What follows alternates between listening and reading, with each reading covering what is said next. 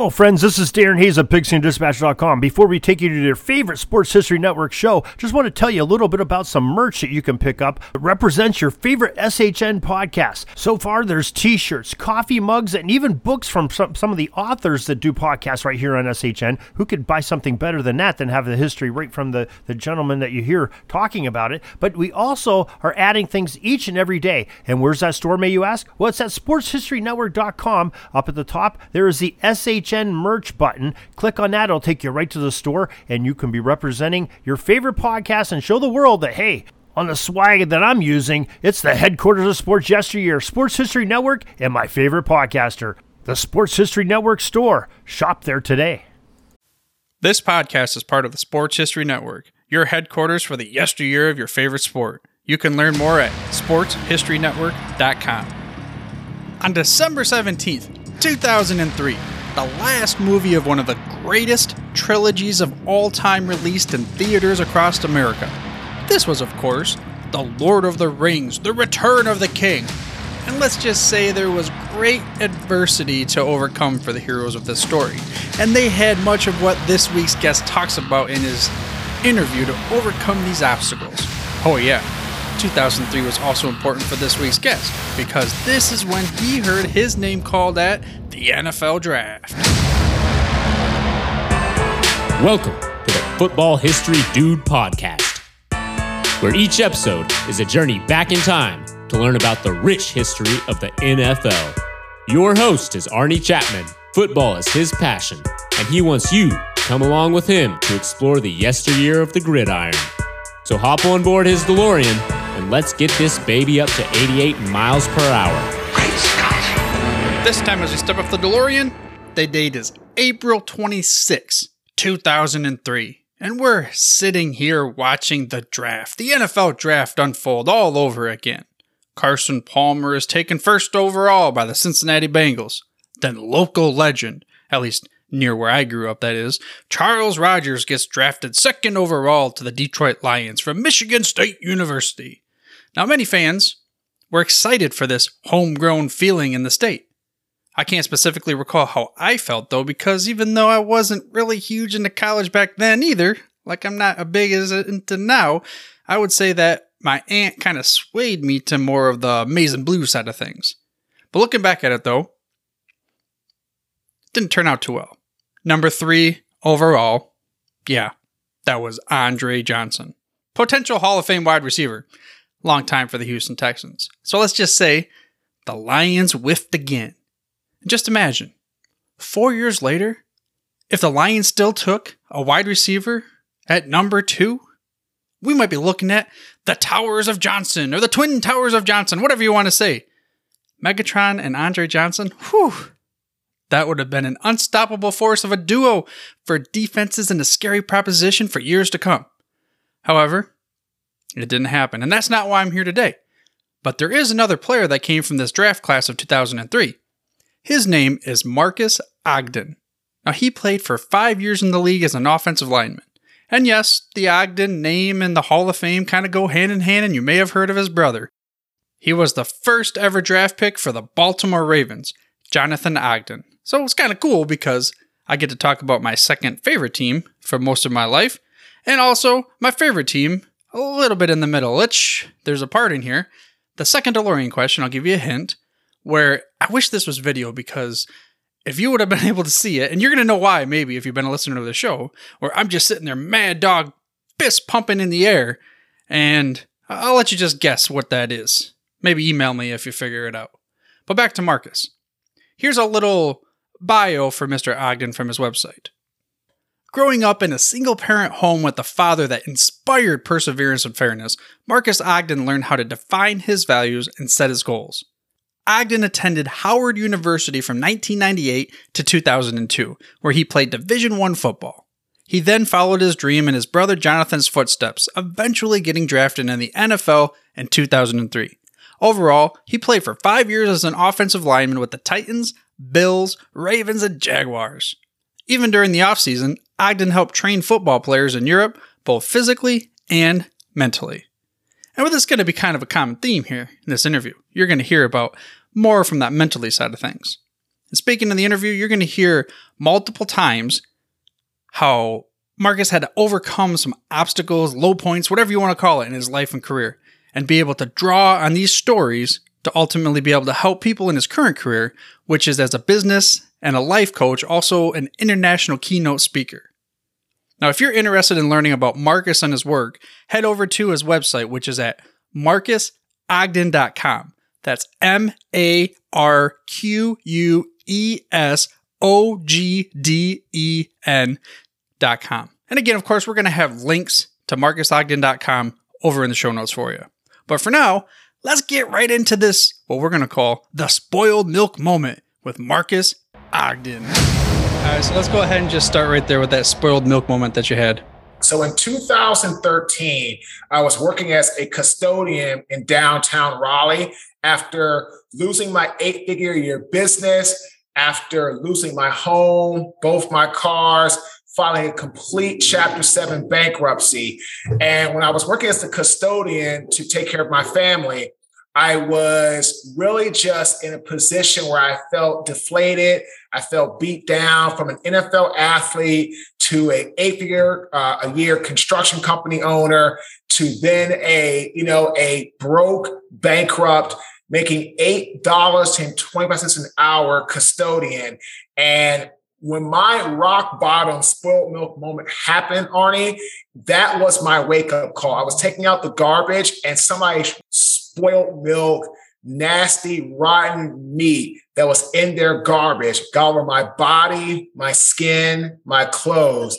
And that was my wake up call, Arnie, that plunged me forward to get my life back on track to where I'm at today. Yeah, and I mean, I talked about that at the intro here to your show too, and I mean, just thinking about the stuff that people go through in life. Uh, I I don't know if you saw my thing yet, but here's a DeLorean. I don't know if you can catch that in the video here. Oh yeah, so I you're Doc, you're gonna Doc Brown back to back, you know, back to the future. Alrighty, we're going back in time. We're gonna get that baby up to 88 miles per hour a couple times throughout this show, back and forward. And the first thing I wanted to do, let's take you back to back to your playing days as maybe a kid in high school or even earlier did you have a spoiled milk moment that kind of that reset your priorities back then that you can remember Absolutely, Arnie. I remember I was 15 years old going to my junior football season in high school, and I was about to quit playing football. Now, I wasn't starting on offense, which kind of ticked me off. And then at defense, we hadn't gotten to that yet. But to make it worse, Arnie, my brother was draft number four overall by the Baltimore Ravens that year, 1996. So when I wasn't starting on offense, I remember coming home and telling my father, Dad, I'm quitting football. My coach doesn't like me. He doesn't think I'm any good. Yada yada yada. And I was a big kid, probably six, two and a half, you know, you know, 275, 280. And I was a big, big boy. But my dad said, Marques, look, here's what's gonna happen. If you quit today, you're gonna feel phenomenal. You're going to feel like you're on top of the world. You're going to feel, yep, I did that coaching. Now I've quit and he doesn't have me on his team. The problem is, Marques, a year from now, two years from now, 10 years from now, and so on, you're going to always live your life with regrets because you'll never know how good you could have been at football if you quit because you're never going to reach any type of potential. None. Because if you're quitting, you're not playing. If you're not playing, you're not getting better. If you're not getting better, you're going to live your life with regrets. So I remember my dad saying, Marques, the choice is yours. I'm going to love you and be your dad regardless. But if you quit playing football tomorrow morning, there's no going back. You're not going to say the next day, I want to go back. I'm not going to go through this wishy washy with you. Either you go play or you quit and you're done. Went up that night, went to sleep, came down that next morning. I said, Dad, get in the car, I'm going to practice. And the funny thing was, Arnie, I was going to be starting on defense, but we hadn't gotten there yet. So my coach said, okay, Marques, you want to not show up because you're Mr. Hot Shot? You're now on the second team. If you want to be a starter on defense, you have to work your way back up to the top. And that's what I did. Yeah, it's kind of interesting. One of the questions I was going to ask was growing up, did you because you had that span from your brother, like you said, with you know getting drafted number four, did you have that almost like, hey, my big bro just got drafted, I'm automatically a shoe in? But it sounds like you had like the opposite. You almost were done with it at that point. Yeah, I was so I was so frustrated, man. I was like, you don't want to start me on offense because again, you know, I had always been playing both sides of the ball, right, offensive line, defensive line. So being a junior now in the varsity it was like, wow, it's a new little bit of world for me. And to make it even more difficult, Arnie, my conference is one of the most difficult in the country. We have St. John's, DeMatha, where, you know, Chase Young went to high school, you know, uh, Dwayne Haskins, you know, those guys. And you've got Good Counsel, you've got Gonzaga, you know, you've got all these powerhouse football programs. I, re- I think, Arnie, from my senior class, like the entire class of the league, eight or nine of us went to the NFL.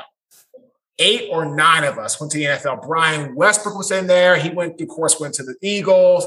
John Day Owens went to uh, Chicago Bears. Zach Hilton was a tight end who went to the Saints. Marvin Brown was a fullback who went to the Ravens. I mean, you had some phenomenal football players that played college football and NFL football that were in my, you know, my entire league graduating class. Yeah, that's definitely a lot of, like you said, players that that moved on. I mean, for you going into Howard University, what was that transition like uh, at the point where you weren't going to play anymore? Did you get a scholarship, or was it you just walked on? Or great question. I got a full scholarship. That was my only scholarship offer was Howard. My dad was a Howard Bison football player as well, played from 1969, 1972. You know, his class is one of the first, if not the first, to receive scholarships. So for me, being a full scholarship athlete at Howard was amazing because great football program and institution and a great institution of higher learning. I had a ball. And I remember I was having a lot of trouble my first year at Howard, academically and athletically. And I remember my dad saying, Marques, remember how it was two years ago when you were a junior. This is now college football. You're 17 years old playing against people that are 20, 21, 22 years old or older. You're going to have struggles. But the struggle I will not accept is in the classroom from lack of effort and he almost pulled me out of Howard. Said, I'm not going to allow you to waste $125,000, five year scholarship, 25 grand a year, for 125,000 of Howard's money because you don't want to do your work. Either ship up, go to class and fix this, or come home, get a job, and it's over. And again, my dad checked me again, and I got in line, finished like a 3.8 in my major, 3.5 overall.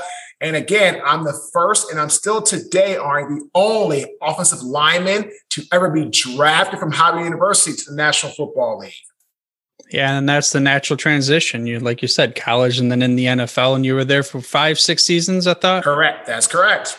Multiple teams. Did you actually play on the same team with your brother then? I did. Man, I how cool was did. that? That was amazing to play with guys like my brother, Ray Lewis, Ed Reed, Bart Scott just some phenomenal guys, Anthony Weaver, and to see a lot of guys that I played with are now either coaching or they are in great positions in the front office. You know, it's good to see a lot of my former teammates in brotherhood doing so well transitioning after the game because unfortunately, Arnie, a lot of players don't do as well when it's time to leave the game. Yeah, that kind of leads us into some of the talks that I've seen on your site and everything. And I mean, we just discussed the the, the spoiled milk moment at the beginning of this. Um, before we get into that, what coaches other so your father obviously played a major role, but is there a sure. coach early in life that really set you with some good words? Yes, his name was Rob Jackson. He was my AAU 12 under basketball coach. I played for one season. I played what's and then on that team, uh, all 12 of us went to play college sports on full rides. 10 of us played basketball, and two of us went to play uh, college football. But my coach, Rob Jackson, did a phenomenal job of teaching me about hard work, leadership, structure, dedication, discipline at a young age. And I still talk to Coach Jackson to this day through social media and the phone because he instilled in me when I was 12 years old, over 25 years ago, the man I am today. So that was my first experience, Arnie, with a guy, a coach who helped me, other than, of course, my dad, get myself going on the right path. All right. So speaking of that, I mean, you kind of answered this already, so it's cheating. Let's go a different route. You're going to take this DeLorean again. You're going to go back 20 years ago. Everything that you've learned for the past 20 years, you're going to talk to yourself that's having a bad time in the classroom. You're actually brought in to give a speech to the Howard University football team, even though you know your eyes are on yourself as a youngster. What speech are you giving to them? It's all about don't let your ego get the best of you. I have an acronym for ego exaggerated, glorified opinions. You always exaggerate what you can do. You are always better than you think you are. You're always the best of the best. You can't be taught. You can't be beat. Glorified. You always want the glory on you. You're the glory hog. Want everybody to recognize you, praise you, and you always have opinions. You always have to have that last word, that one up that makes you feel like you're smarter, better than everybody else. And ego is what cost me my construction company. Ego is what cost me to almost be homeless. Ego cost me to go bankrupt, lose my home, lose all my cars, lose all my money, and be in a very destitute, desperate, almost desolate place when I moved to Raleigh, North Carolina in 2013. So I would tell my younger self, do not get mesmerized by early success. And for God's sakes, check your ego at the door. Yeah, that's probably good advice for really anybody at any stage of their life. Um, number three question before we get into your three pillars of success. So you're going to go back and point any any point in NFL history, but it has to be from before you were born you can spend a day with one player from NFL history or even a coach. What player and what day are you going to relive with them? So do I get a, do I get one player and one coach or just one total? You know, you stole the keys to my DeLorean. I handed them to you. You can do whatever you want. I won't know because you'll come back to now. So I will take one player. Will be Walter Payton. Even though he's not my favorite player of all time, that's Barry Sanders. I love to spend a day with Walter because of the way his work ethic was. And then the coach, without a doubt, the man that the trophy's named after, Vince Lombardi. Give me one day to learn from him the greatness of what he did as a coach. How did he get players that were, of course, they were good players, Bart Starr, Paul Hornung, Ray Nitschke. I mean, those guys are Hall of Famers. Absolutely. Were they better than they played against? Oh, yeah. But were they the best of the best and the most talented of all time? Not even close. How did Vince Lombardi get the best of the best of the best average players of their time? Again, it's being real. Paul Hornung, Ray It's like these guys didn't have superior talent, you know, like a Jim Brown, you know, like a, um, a Red Grange. Like they didn't have that. But what they did have was great discipline, great teamwork, and they had a coach that led them all the way. So for me, I love to hear and just listen to Vince Lombardi in a team meeting give a speech. Opening, middle, and I don't care. Just to hear him talk that to me is who I would want to listen to, Arnie. Yeah, I'd like to go back to, especially because over this podcast, I've learned a lot more about the man that he was as far as inclusivity and everything as far as his players. More than what I, I mean, you, you said Barry Sanders, you're talking to at arm's length. I got a Detroit Lions mug or any kind of Lions thing anywhere around me. And everyone that listens to the show knows Barry Sanders. I was going to be Barry Sanders till no one's Barry Sanders, you know, growing up. But yeah, so there's so much. I mean, obviously, as a Lions fan, Packers, you're like, you joke that they're your enemy, but I didn't realize how much of a, a good man he was for his players. And again, inclusivity and everything else about it. So I can't argue there, even though as a Lions fan, I want to. But anyway, so uh, we're going to close it out. I'm going to general wrap session. You can have the open mic here. Let's tell the, the listener of the show about the three pillars of success. The three pillars of success are as follows ambition, drive, hard work. You have to have ambition in life. If you go through life with no ambition, Arnie, why are you here? If you have no purpose, if you have no passion or desire, you're going to go through life aimlessly without any sort of direction or any type of vision. Drive, be inspired over motivated. Motivation is for the short term, short term gain, short term notoriety, short term fame, and inspiration is about breathing life into people, helping people get their life on the right track. Again, a Vince Lombardi type of person. And then hard work, Arnie, focus on yourself, not the competition. Be somebody that focuses on what you must do. Great quote by Jim Rohn, who's Tony Robbins' teacher. Discipline is the bridge between goals and accomplishments. Goals are what you want to do, accomplishments are what you have done. Don't tell me about what you want to do, right? Tell me that one time. That's it.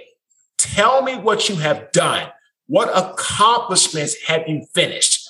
What have you done to be able to help others in their life? That's what I care about most. As a coach, when I work with a lot of people, I'm all about helping our clients turn their goals into accomplishments. When you live your life with discipline, focus, and drive, there's stuff that you can't get done.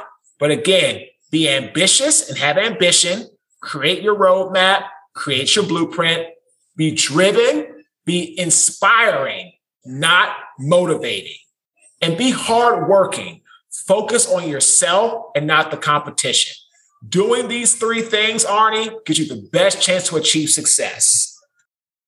And if anybody wants to learn more about you, Marques, where would they go?